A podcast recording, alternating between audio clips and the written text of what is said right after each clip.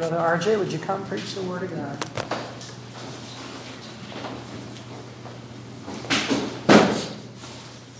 Good morning and happy Lord's Day. At tayo po ay nagpapasalamat. I think sa sa amin sa Batangas ang tama ng, ng bagyo, naglan na. But, pero kami ay mapalad. Hindi namin naranasan yung naranasan ni Grace na nag-evacuate. At tunay na mabuti pa rin ang Panginoon sa atin. At salamat dahil tayo nasa simbahan right now. At salamat dahil meron pa rin ang Panginoong simbahan sa ating panahon.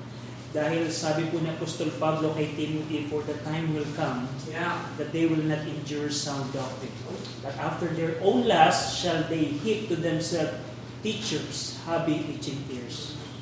And they shall turn away their ears from the truth and shall be turned unto fable. At yan po ang majority po ng simbahan sa ating panahon.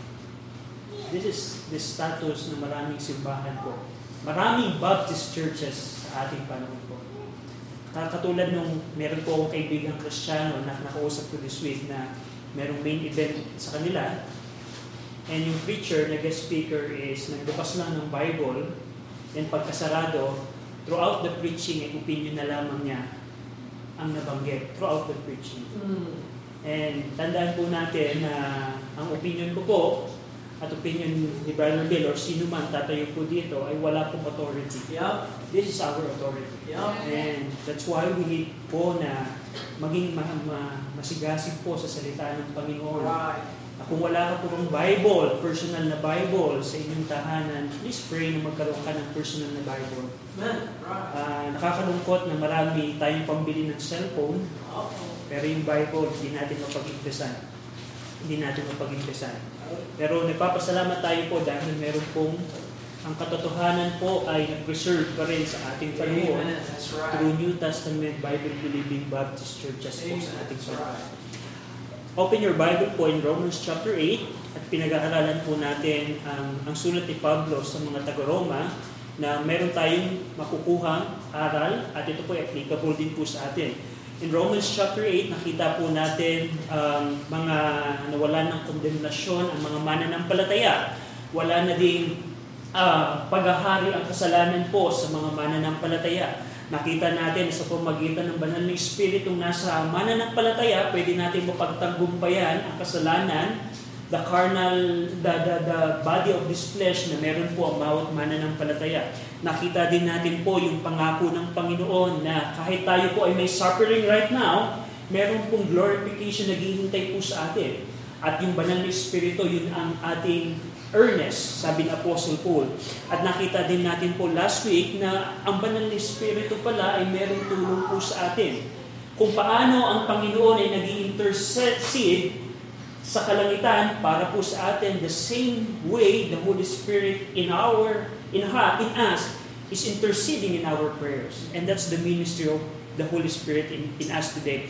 And this morning, pag-aaralan po natin verses 28 to 31 at titingnan natin po dito kung paano ang lahat ng bagay ay kumikilos para sa ating kabutihan. At titingnan natin po ano po ang mga bagay dito. Pag-aaralan po natin ang tatlong bagay based dun sa apat na talatang binasa natin, at basahin natin. And we know, verse 28, and we know that all things work together for good to them that love God, to them who are the called according to His purpose. For whom He did foreknow, He did He also did predestinate to be conformed to the image of His Son, that He might be the firstborn among many brethren. Moreover, whom He did predestinate, then He also called, and whom He called, then He also justified, and whom He justified, then He also glorified. What shall we then say to these things? If God be for us, who can be against us? Shall we pray? Ama namin Diyos po na makapangyarihan sa lahat, salamat po Ama sa inyong salita na iniwan po sa amin. Salamat Ama dahil ito po ang tanglaw at diya sa madilim na sanlibutan aming nilalakbay po. Salamat po Ama sa katotohanan na preserve. Salamat po Ama dahil meron po kaming salita po ninyo na inspired and preserved.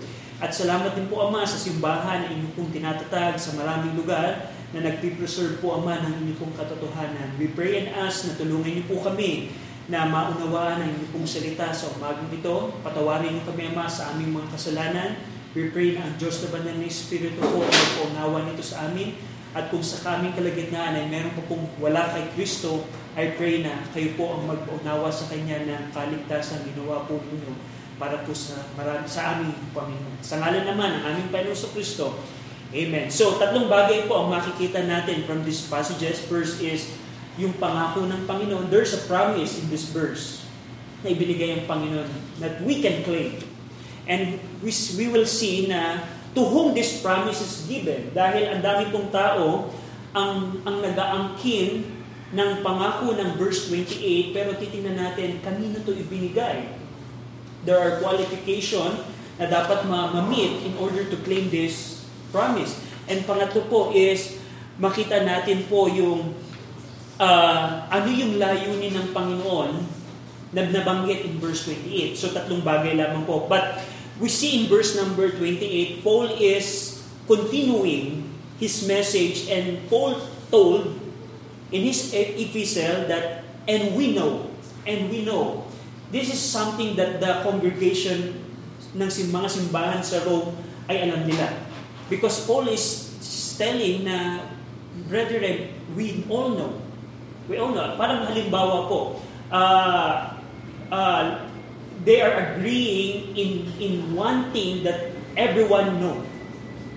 So, we see here na ito pong verse 28, there is a sure promise. Because Paul says, and we know, and we know. We all know ano yung pangako dito? We see in verse 28 that the promise is that all things work together for good.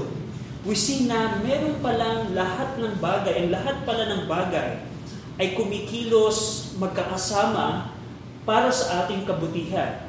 Hindi po dito binanggit ni Pablo na lahat ng bagay ay mabuti dahil yung naranasan, halimbawa ni Grace kahapon na hindi po yung mabuti. Mm-hmm. Hindi po yung ma- mainam. Ang sinasabi dito ni Pablo, lahat ng bagay ay kumikilos para sa ating kabut for good or for our good. Right. Now, ano po yung mga bagay nito? We see na afflictions right. Is, is included here. Trials is included here. Persecutions, calamities, suffering, all things. And even in the positive side, even the blessings na nararanasan natin are included in this all things. Actually, in verse 35, if we go in verse number 35, sabi ni Pablo, Who shall separate us from the love of Christ? Shall tribulation, or distress, or persecution, or famine, or nakedness, or peril, or sword? These are the things na naka-include dito sa all things. Right. All things. So, we see here na we know that all things, lahat ng bagay, work together for good, or it means they all these things shall cooperate. They shall mutually contribute for our good. Now, Brother RJ, paano mo nasabi na yung naranasan natin kahapon na kami na, na, na halimbawa kung ikaw ay matinding na salanta ng bagyo, paano mo nasabi mabuti ito? Now, tandaan po natin na ito pong pangakong ito, hindi po ito for short term. Kasi maaaring tayo manumana ng palataya, minsan, yes, it is applicable dahil alam natin na ang Panginoon ang may control ng lahat ng bagay para sa ating buhay. Hindi po yung, yung, yung feng shui expert ang may control ng ating hinaharap. No. Ang Diyos pa rin po ang may control ng ating buhay na kahit ikaw right now ay may cancer, kahit ikaw ngayon ay may karamdaman, kahit ikaw ay nawala ng tirahan, everything, alam natin na mabuti pa rin ang ating Panginoon. Yes, we can we can claim that. But Paul's not talking about that. According sa context, if we will if we will honor the context, hindi lamang po yun ang binabanggit na Apostle Pablo. Now, tingnan niyo po dito, na lahat ng bagay ay kumikilos para sa ating kabutihan na what it means is ating buhay, minsan meron tayong pagsubok, it, it teaches us to be humble. Maraming pagkakataon sa ating buhay na Maraming mananampalataya na kung hindi pa mauumpog, hindi pa yuyuko. It teach us to be patient, to have faith. They, these things teach uh, teach us to set our affection on things above, not on things on the earth. Maraming pagkakataon po na ang Panginoon ay gumagamit ng mga bagay, circumstances, upang ituruan tayo ng mga bagay na para sa Panginoon. Can you rem- remember Psalms 119 verse 67? Let's go to Psalms Psalm 119 67 quickly. Psalms 119 Psalms 119 Psalms 119 Psalms 119 verse number 67. Ah, nakita mo na po. Pati, may ka nag-preach po. Ay ba? Okay. But if you found Psalms 119 verse 67, ang sabi po dito, Before I was afflicted, I went astray. But now have I kept thy word. Now verse 71, It is good for me that I have been afflicted that I might learn thy statutes. Look what the psalmist said. Na mabuti na ako'y mabuti na ako'y naranasan ko'y affliction nang natutunan ko na ingatan ang mga salita ng Panginoon. Dumating ba kayo sa punto na nagpasalamat kayo sa mga affliction na nararanasan nyo? Naranasan nyo na ba na, na ma-afflict, na meron tinuturo ang Panginoon? Remember in Hebrews chapter 12, verse 11 as well, tingnan niyo po, Hebrews chapter 12, Hebrews chapter 12, ang Hebrew po ay nasa New Testament, Hebrews, James, pagkatapos pag, kung kayo po ay nasa James, 1 Peter, lagpas na po kayo.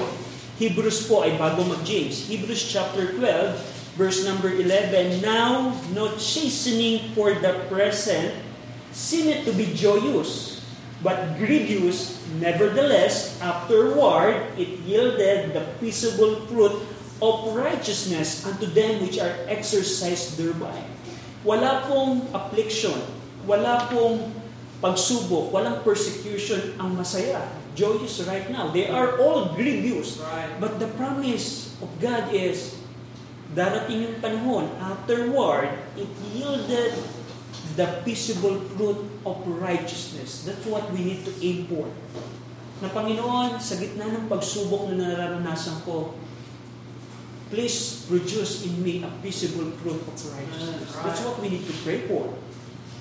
But nakakalungkot, and remember in, in James chapter 1 as well, you don't need to go there, but sabi ni James, My brethren, count it all joy when you fall into diverse temptation, knowing this, that the trying of your faith, trying of your faith worketh patience, but let patience have her perfect work, that ye may be perfect and entire, wanting nothing.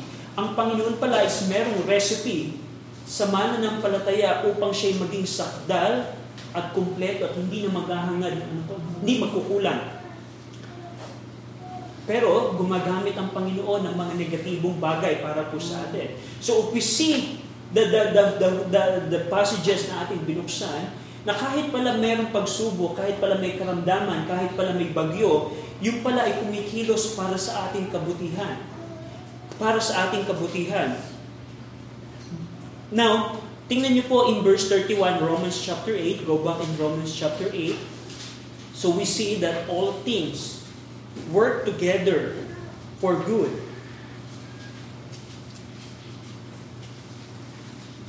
To them that love God, verse 28, sabi doon, And we know that all things work together for good to them that love God, to them who are the called according to His purpose. Now, in verse 30, uh, it tells na In verse 31 and 32, let's jump quickly. Sabi ni Pablo, What shall we then say to these things? If God be for us, who can be against us? He that spared not his own son, but delivered him up for us all, how shall he not with him also freely give us all things? Now, yung pong mabuting, kung titingnan natin po yung context dito, nabanggit natin in verse number 18 na binanggit ni Apostle Paul na merong sufferings na nararanasan po ang mga mananampalataya at Rome dahil sa ating dahil sa kanilang pananampalataya. Na ang encouragement dito ni Apostle Paul ay reckon na yung mga suffering na nararanasan natin dito sa ating panahon ay hindi pwedeng ikumpara sa mga sa kaluwalhatiang nakaantay sa atin, sa hinaharap. And dito natin makikita, kung titingnan natin ang mga suliranin, the all things na binabanggit dito ni Pablo, at ikukumpara to sa pangakong inabang ng Panginoon para sa atin, makikita natin na wait, merong mabuting bagay na nakaantay sa atin.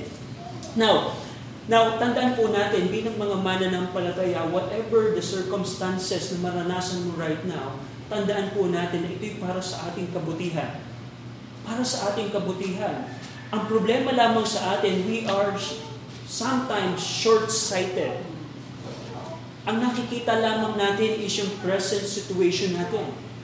Pero kung titingnan natin ang knowledge ng Panginoon, ang plano ng Panginoon sa atin, meron siyang higit na nakaantay para sa atin.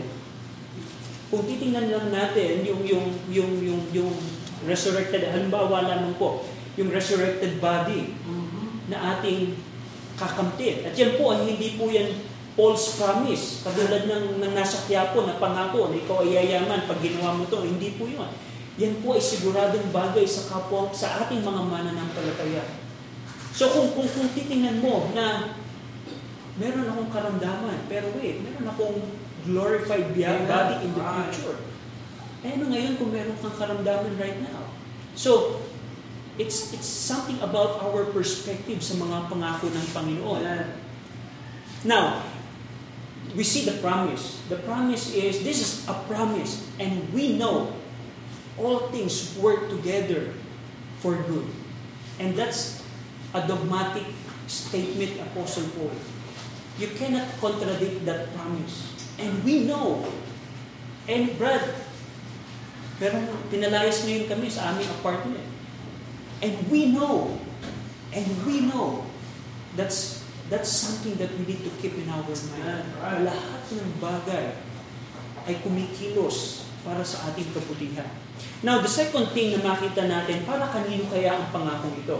It is something ba na pwede nating sabihin sa ating unbeliever na kaibigan na halimbawa namatayan sila, nawalan sila ng bahay, kaibigan, well, na wala pa siya sa ating Panginoon Kristo.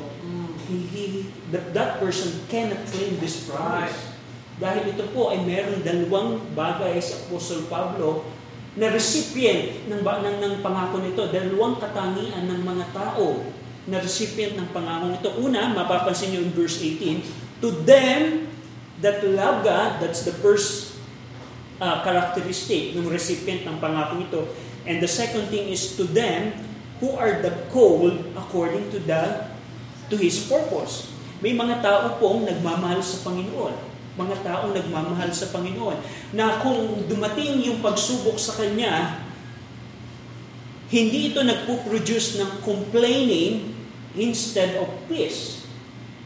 Yung mga taong nagmamahal sa Panginoon na pag dumating yung affliction and testing and suffering, instead na rebellion ang mag-produce sa Kanya, it produces submission.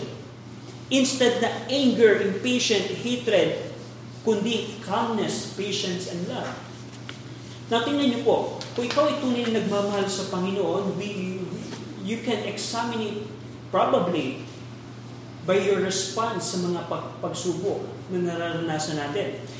But titingnan po natin, John the Beloved had a commentary on the love to God, o love of, love, love of God. Kung, kung, kung tatandaan po natin na hindi natin by default alam ano yung pag-ibig. Hindi natin alam. Dahil pag tumingin po kayo sa mundo, sa maraming pamilya sa mundo, akala nila na ang pag-ibig ay kapag kayong anak nila ay binibigyan ng luho nila. Dahil mahal ko ang aking anak, bibigyan ko sila ng bagong iPhone 14. Dahil mahal ko ang aking anak, kung anong gusto nila, gawin nila. Dahil mahal ko sila. That's not love at all. That's not love. Tingnan natin ang pag-ibig ng mga kabataan sa mundo na the, the, the, the, the carnal love na meron ang mundo ito na ang, ang, ang, ang, ang pag-ibig ng mundo ito is lustful. Lustful, pero hindi po yan ang pag-ibig ng salita ng Panginoon. And in, tandaan po natin yung pangako na lahat ng bagay ay kumikilos para sa kabutihan natin, ito po'y para sa mga taong nagmamahal sa Diyos. And we, we will see in book of 1 John, dahil si John the Beloved po, ay merong commentary about the love of God. Now, in 1 John chapter 2, Now, tingnan natin, tayo ba ay nagmamahal sa Panginoon? Tingnan natin po ang commentary ni John the Beloved on the love of God. In 1 John chapter 2, in 1 John chapter 2, in 1 John chapter 2, And let's test ourselves kung talaga bang mahal natin ang Panginoon. In 1 John chapter 2 verse 15, sabi po dito ni John the Beloved, Love not the world, neither the things that are in the world. If any man love the world, the love of the Father is not in him. The word love of the Father, hindi po ang ibig sabihin dito ni John the Beloved, yung pagmamahal ng Diyos ay nasa atin. Hindi po. Ito po yung klase ng pagmamahal na pwede nating i-offer para sa Panginoon. Ang ibig sabihin po dito, the love of the Father is the kind of love that you can give to God. Nang sinasabi dito ni John the Beloved, kung minamahal mo ang mundong ito, at in verse 15, 16, yung mga bagay ng mundong ito, kung minamahal mo ang mundong ito, at ang mga bagay ng mundong ito, wala kang pagmamahal na para sa Panginoon.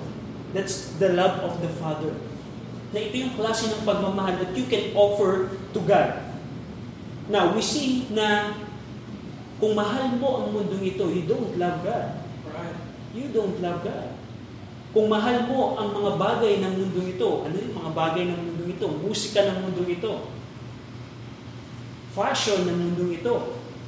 Entertainment ng mundong ito. If you love those things, John the Beloved said, you don't have the love of the Father in you. You cannot love God.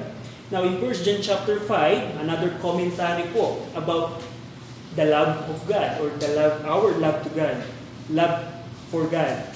In 1 John 5, verse 2 and 3, in 1 John chapter 5, verse 2 to 3, By this we know that we love the children of God when we love God and keep His commandments.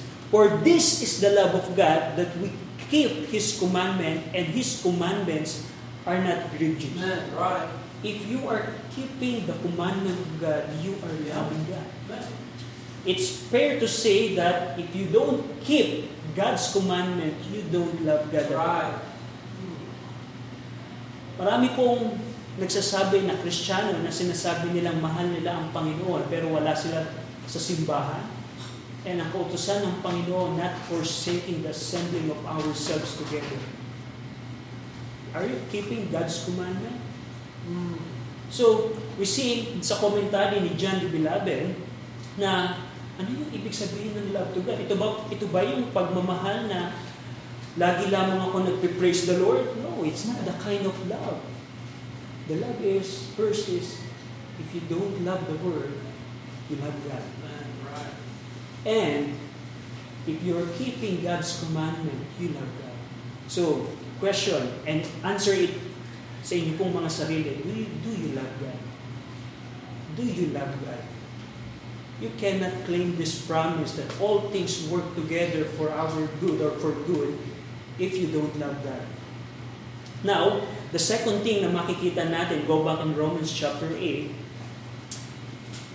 to them that love God, to them who are the called according to His purpose.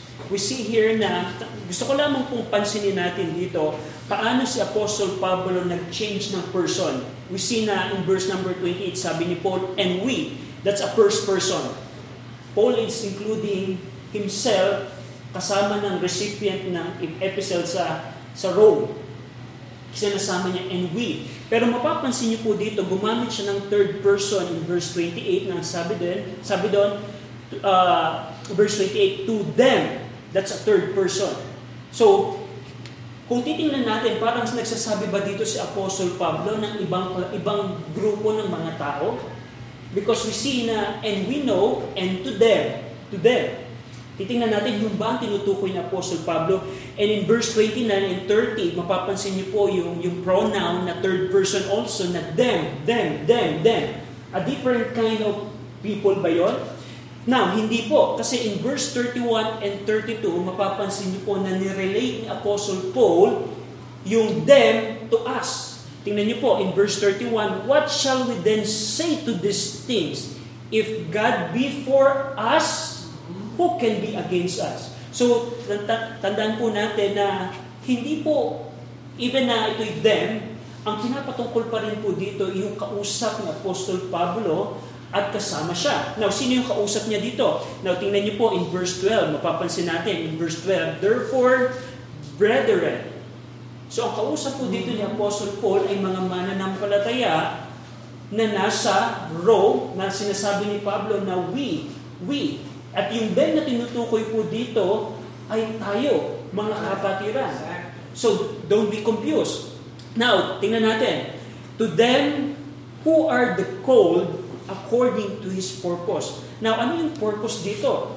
Na tinutukoy dito na tayo, na tayo mga mananampalataya tinawag ayon sa kanyang layunin. Now, yung purpose po dito, if we define it according sa context, dinefine ni Pablo yung purpose in verse 29 to 30. Yung po yung purpose na tinawag according sa layunin. Dahil alam natin, marami pong layunin ng Panginoon. Layunin po ng Panginoon na sunugin ang mundong ito in the future. Layunin ng Panginoon na, eh, maraming layunin, pero yung purpose po dito, verse 29 and 30 tells it. Na ano po yung purpose dito? Sabi ni Pablo, kung mapapansin niyo din po, yung verse 29, for, it started with the word for, meaning yung verse 29 is related sa verse 28. Because Paul said, for whom? So it's very important po. For is a connecting word. So we see here na yung purpose na tinutukoy dito ni Pablo is dinefine niya in verse 29 and 30. Ano yung layunin ng Panginoon? First is, for whom He did foreknow, He also did predestinate. Now, likdawanan po natin yon. Jump tayo quickly in verse 30. Moreover, whom He did predestinate, them He also called. And whom He called, then He also justified. And whom He justified, then He also glorified. There are five verbs na ginawa ang Panginoon na yun po ang layunin ng Panginoon. First is for know, predestinate, justify, uh, called rather, justified, and glorified. So yung, yung, yung tinatawag na the called according to this, to, to, according to His purpose, ay yung po limang bagay yun. Yung po ang layunin ng Panginoon. Na may mga tao tayo pong mga mananampalataya ay foreknown by God. We are also predestinated. Natitingnan natin po dahil may side comment si Pablo about dun predestination po ng mga believers. We are called by the gospel. We are justified and we are glorified. Now, gusto ko lamang pong bigyan ng pansin na tandaan po natin, ang Diyos po ay hindi po, God does not arbitrarily or randomly predetermine that some men will believe and other will not. Right. We don't believe po in sovereign election. Right. Hindi po ang Panginoon na parang meron siyang dice na kung kung papatak na na masisave sa halimbawa si Mighty ay masisave siya. Na hindi po ganoon ang ang, ang, ang, ang plano ng Panginoon. Tandaan po natin, ang sabi po ng salita ng Panginoon, gusto ng Panginoon na lahat ng tao po ay maligtas at lahat ng tao ay makasama sa kanyang layunin. In 1 Timothy chapter 2 verse 4 sabi ni Paul, who will have all men, all men to be saved and to come to the knowledge of the truth. In 2 Peter 3:9, the Lord is not slack concerning his promise, as some men count slackness, but is long suffering to usward, not willing, not willing, not, God is not willing that any should perish, but that all should come to repentance. In John chapter 3, verse 16, For God so loved the world that He gave His only begotten Son, that whosoever believeth, whosoever believeth in Him should not perish, but have everlasting life. Kung ang Diyos ay pumipili ng maliligtas at hindi maliligtas, kung halimbawa ako, pinili ng Diyos para maligtas, napaka-espesyal ko namang makasalanan na ako'y pinili ng Panginoon na maligtas. Tapos halimbawa, si Mikey hindi pinili ng Diyos na maligtas. Anong, anong meron sa akin na nakita ang Diyos na wala kay Mikey, eh, pareho lamang kaming condemned sinner before God. And we see in the Bible, the, the Bible is teaching that salvation is whosoever, Amen. Whosoever believe it. So that's something na gusto ko pong linawin. We don't believe na pinipili ng Diyos ang maniligtas. Dahil may, mga- may mga grupo po na hindi na nag-aakay ng kaluluwa dahil sabi nila, wait, baka naman hindi na pinili yung bayan na yun. Bakit ko pa siya bibigyan ng tracts? Eh, hindi naman siya pinili. No, that's, that's not what the Bible teaching. Now, tandaan po natin na ang plano ng po ng Panginoon is, tandaan niyo po, God is not willing that any should perish. Now, sa umagang ito po, kung ikaw ay wala pa kay Kristo, God is not willing. God is not willing that you will perish. He is not willing na mag-suffer ka sa dagat-dagatang apoy. Kung ikaw sa umagang ito, ulitin ko po, ay wala pa kay Kristo, wala ka pang araw na nagsisikas sa iyong mga kasalanan at inilagak mo ang iyong pananampalataya kay Heso Kristo bilang Panginoon at tagapagligtas, ayaw ng Diyos na ikaw ay mapahamak sa dagat-dagatang. Amen. The reason na hindi pa dumadating ang Panginoong sa Kristo is for that purpose. Ayaw niya. Pero ti- kung tin- titingnan po natin ang tao, they don't, they ignore it. Yeah. They ignore it. Alam niyo po ba na yung pong simpleng, halimbawa, yung simpleng gospel tracts na halimbawa na, na, na nakuha ng mga kaibigan ni Ate Mikey, yung po'y pagpapakita na ang Panginoon ayaw niyang mapahamak yung mga kaibigan ni Mikey. Yeah. Ayaw niya. Yung, yung, yung pagkakataon ng every week maka-attend ka ng church na nangangaral ng Ebanghelyo, yung po'y pagpapakita na ayaw ng Panginoon na ikaw ay mapahamak. Pili ka pa rin inaabot ng Panginoon. Now, hindi ko na po alam kung anong pwedeng gawin ng Diyos maligtas lamang ang tao. Yeah, pwedeng gawin ng Diyos na gawing robot ang tao at mag-submit ang tao sa Diyos. Pero it will not, it will be a fake love. Right. And God doesn't want that. Now, tandaan po ninyo na ang Panginoon ayaw niya na mapahama ka. Pero kung sa umagang ito ay pilit mo pa rin magmamatigas ka sa iyong kasalanan, ang Panginoon ay kinukundi ka na sa kasalanan dapat mong talikuran, pero ayaw mo pa rin talikuran ang kasalanan niya. Maaring ang Panginoon ay kinukundi ka na na tumalima sa Kanya, pero ayaw mo pa rin. Tandaan mo na merong forbearance ang Panginoon, pero hindi po yan everlasting. Dahil ang Panginoon po ay ayaw niya right now na maranasan mo ang kanyang galit. Pero kung hindi ka tatalim sa kanya, kung hindi ka magsisisi sa iyong mga kasalanan, mararanasan mo ang galit ng Diyos. Mararanasan mo ang galit ng Diyos. Please be saved right now.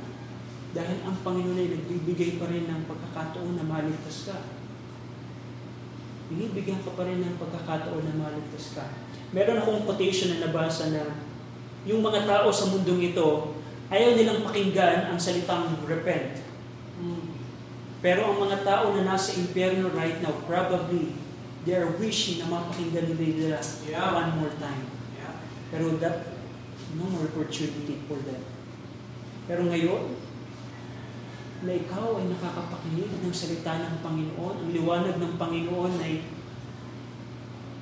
nagsashine, nagliliwanag pa rin sa iyo right now, meron kang pagkakataon. Pag mo tigasan ang iyong puso sa Ebanghelyo ng Panginoon. Now, in Romans chapter 8, we see na meron palang layunin, nakita natin yung, yung five verbs, yung foreknown, predestinate, called, and justified, and glorified. Now, pag sinabi pong foreknown, tayo pong mga mananampalataya, we are foreknown by God.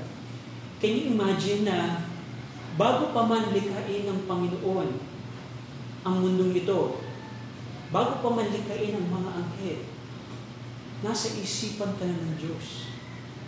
Can you imagine that? Na ako bilang makasalanan, tinubos lamang sa biyaya ng Panginoon, nasa isipan ako ng Diyos before everything else. Kaya nasabi ni Pablo doon, what shall we then say to these things? If God be for us, who can be against us? And that what that's why Paul told na lahat ng bagay ay kumikilos para sa ating kabutihan. Don't you know na before everything else, nasa isipan ka na ng Diyos? Mm. Nasa isipan na ako ng Diyos. Nasa isipan na ng Diyos na mararanasan ko ang ganitong pagsubok sa buhay. God will know you. The believers are in the mind of God from the beginning. Nakita natin, that's that's full knowledge. It's the word for know. Meaning ng word for know is to know beforehand. To know beforehand. Na tayo pong mga mananampalataya, if you are a believer right now, this morning, you are foreknown by God. Hindi po aksidente ang iyong kaligtasan na alam na ng Panginoon ka. Alam na ng Panginoon ang iyong pagbagsak bilang Kristiyano. Alam na ng Panginoon na minsan nagkakasala ka pa rin sa Kanya kahit ikaw anak na ng Diyos. Alam ng Panginoon ang iyong kahinaan. Alam ng Panginoon yun. Pero yung, yung ma- ma- ma-realize na God foreknow me before everything else. What an amazing idea is that. The second thing here is not only for know, for whom, sabi ni Pablo, uh, verse number 29, for whom he did foreknow, sa kanila na, na, na, na foreknow ng Panginoon na nakilala ng Panginoon before beforehand, he also did predestinate. Meaning ng predestinate ay predetermine. Predetermine. Yung mga tao na, na, na alam ng Panginoon beforehand, they are the people that are predetermined. Ano predetermined? Sinabi din dito, dito ni Pablo, predetermined to be conformed to the image of His Son. Amen. That's why we know na ito po'y para sa mga mananampalataya dahil hindi po lahat ng tao ay to be ay predetermined to conform to the image of His Son or to the likeness of Christ.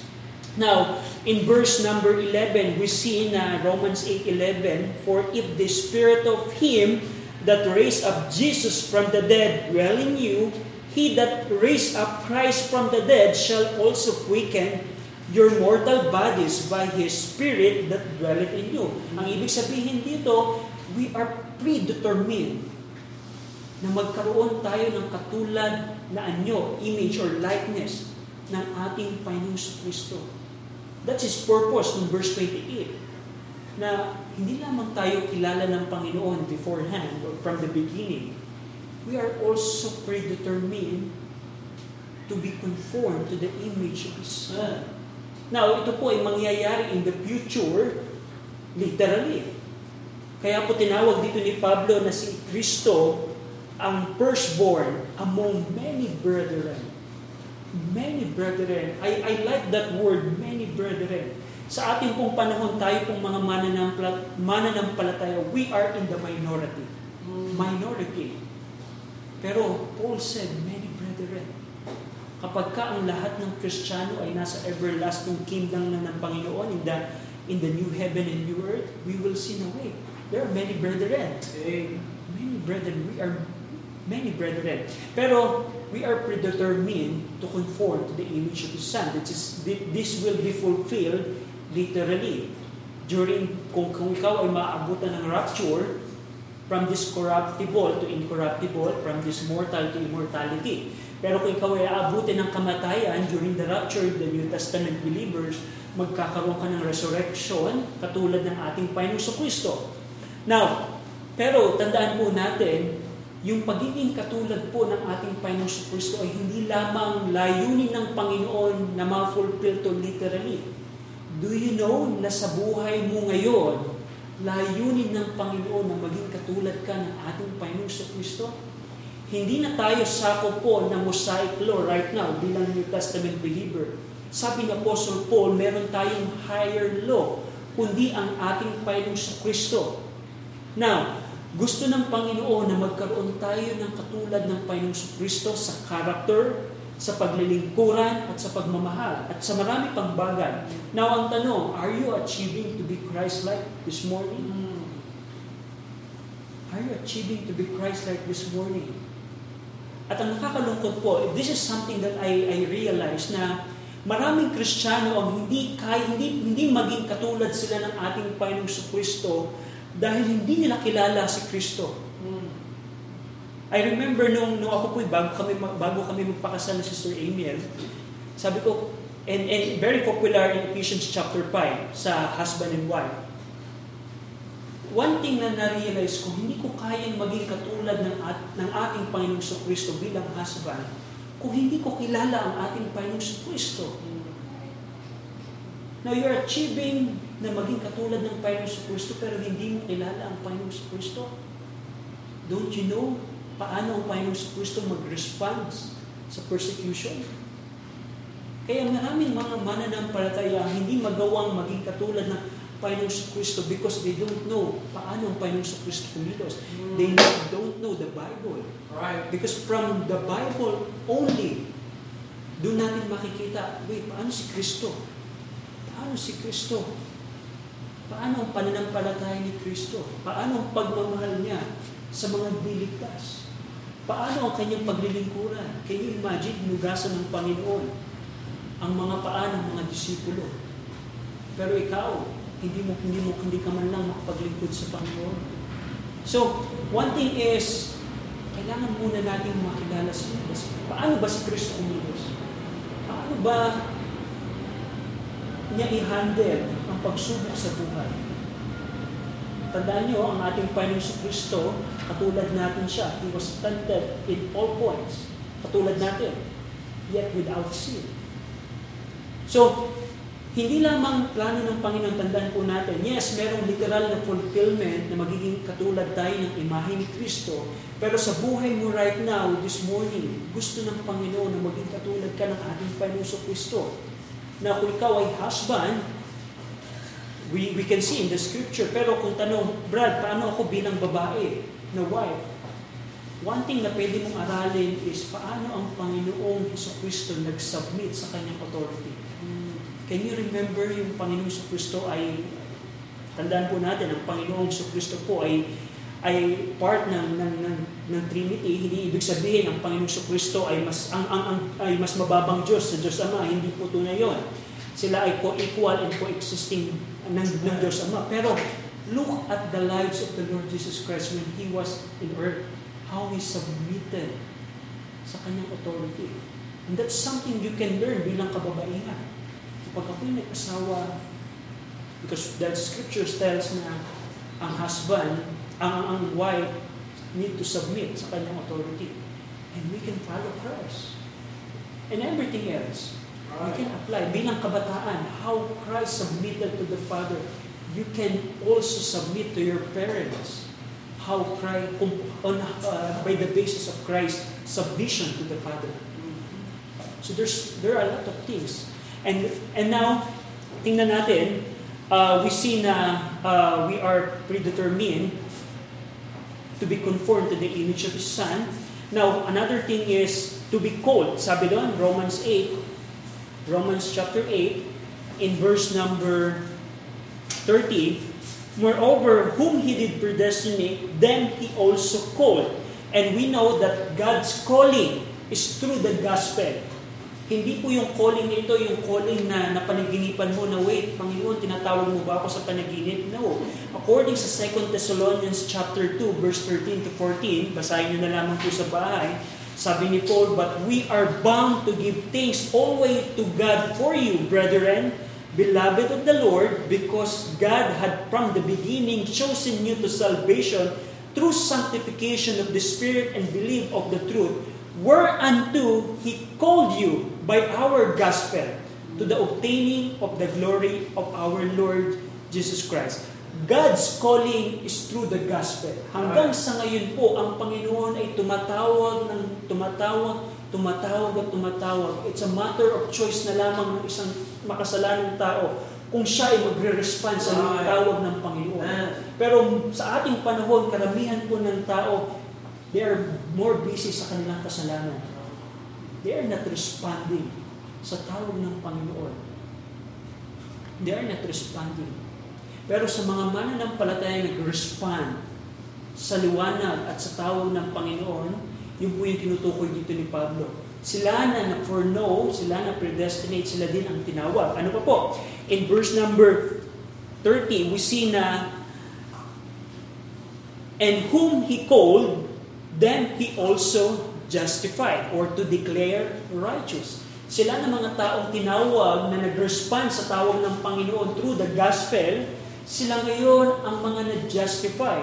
And we see in the book of Romans, paano in-explain ni Pablo that justification ay hindi po sa gawa. It's not by works, it's by faith. You can study Romans chapter 1 hanggang chapter 5 and you will see the, the doctrine of justification. Na ang mga taong nanampalataya sa Panginoong Kristo, they are the justified. At hindi lamang doon, we see here that to them, uh, And whom He called, then He also justified.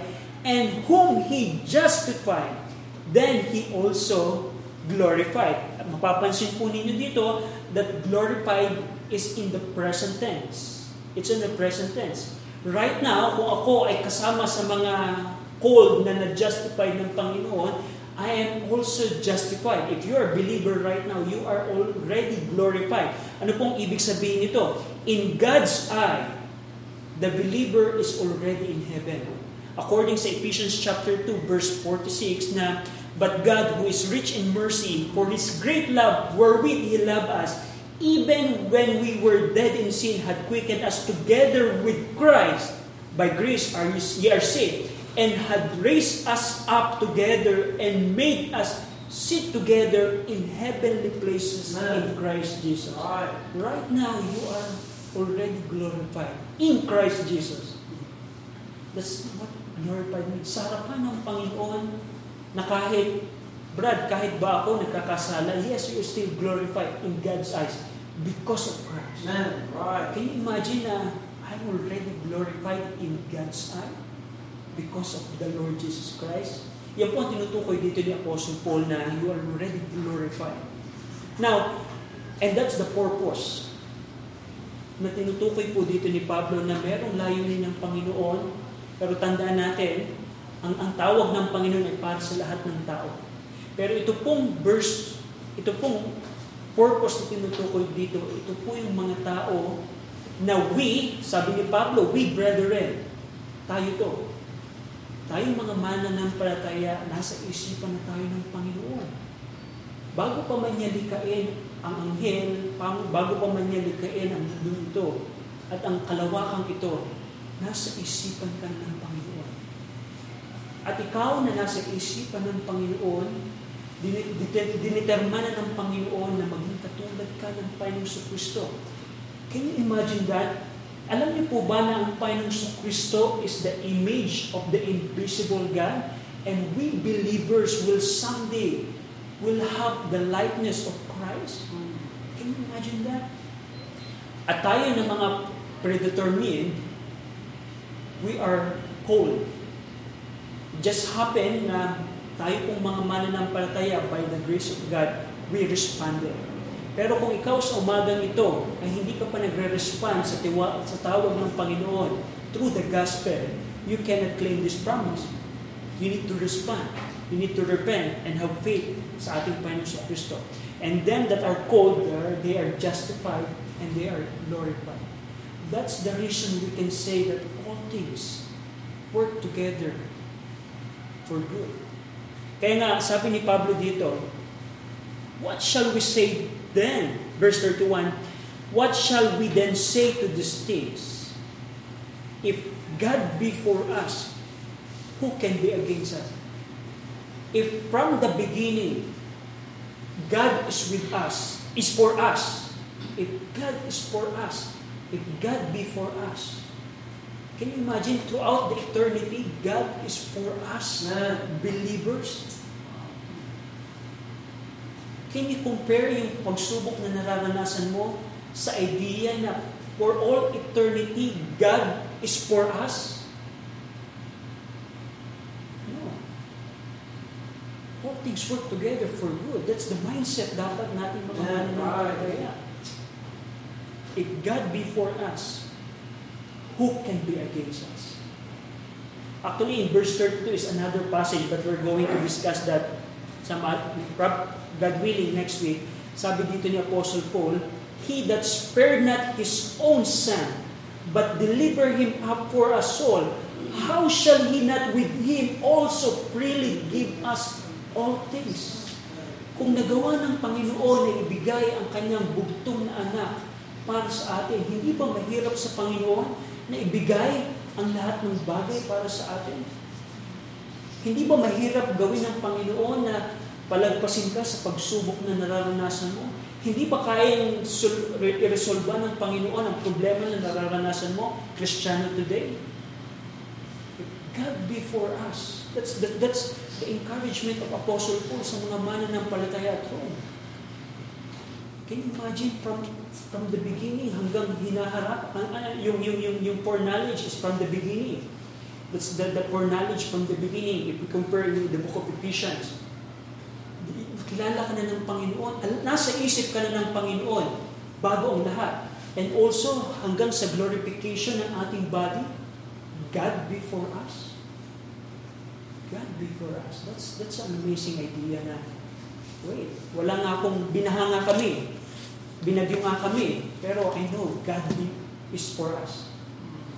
Who can be against us? That's the, that's the encouragement of Apostle Paul. Shall we pray? Ama namin Diyos po na makapangyarihan sa lahat, pinupuri namin kayo Ama na kami Panginoon ay inyong pong niligtas. Salamat po Ama dahil ang kaligtasan po Ama ay tunay na sa biyaya lamang. Wala po kami mapapagmalaki. Wala po kami mapapagmataas kundi ito pong kaligtasan na inyo pong ibinigay sa amin ay patunay na kayo po ay Diyos na mabuti at Diyos na mabiyaya Panginoon. Tunay po Ama na minahal niyo kami. Salamat sa amin pong Panginoong Kristo na nagligtas po sa amin. Salamat po Ama sa pangakong ito na sa gitna ng sufferings, sa gitna ng affliction, sa gitna ng weaknesses na aming nararanasan po sa aming panahon. Salamat dahil meron po kayong pangako, meron pong katotohanan na kayo ay sa aming Panginoon. At wala nang sino mang makakapaniig Panginoon sa amin. Salamat po Ama sa inyong pong salita at I pray na kung sa aming kalagitnaan ay wala pong may tao po, may is- isa po sa amin o ilan na wala pa kay Kristo, I pray na kahabagan niyo po Ama ang kanilang kaluluwa na magsasuffer sa dagat-dagat ng atin. Sa ngalan po na aming Panginoon sa Kristo. Amen.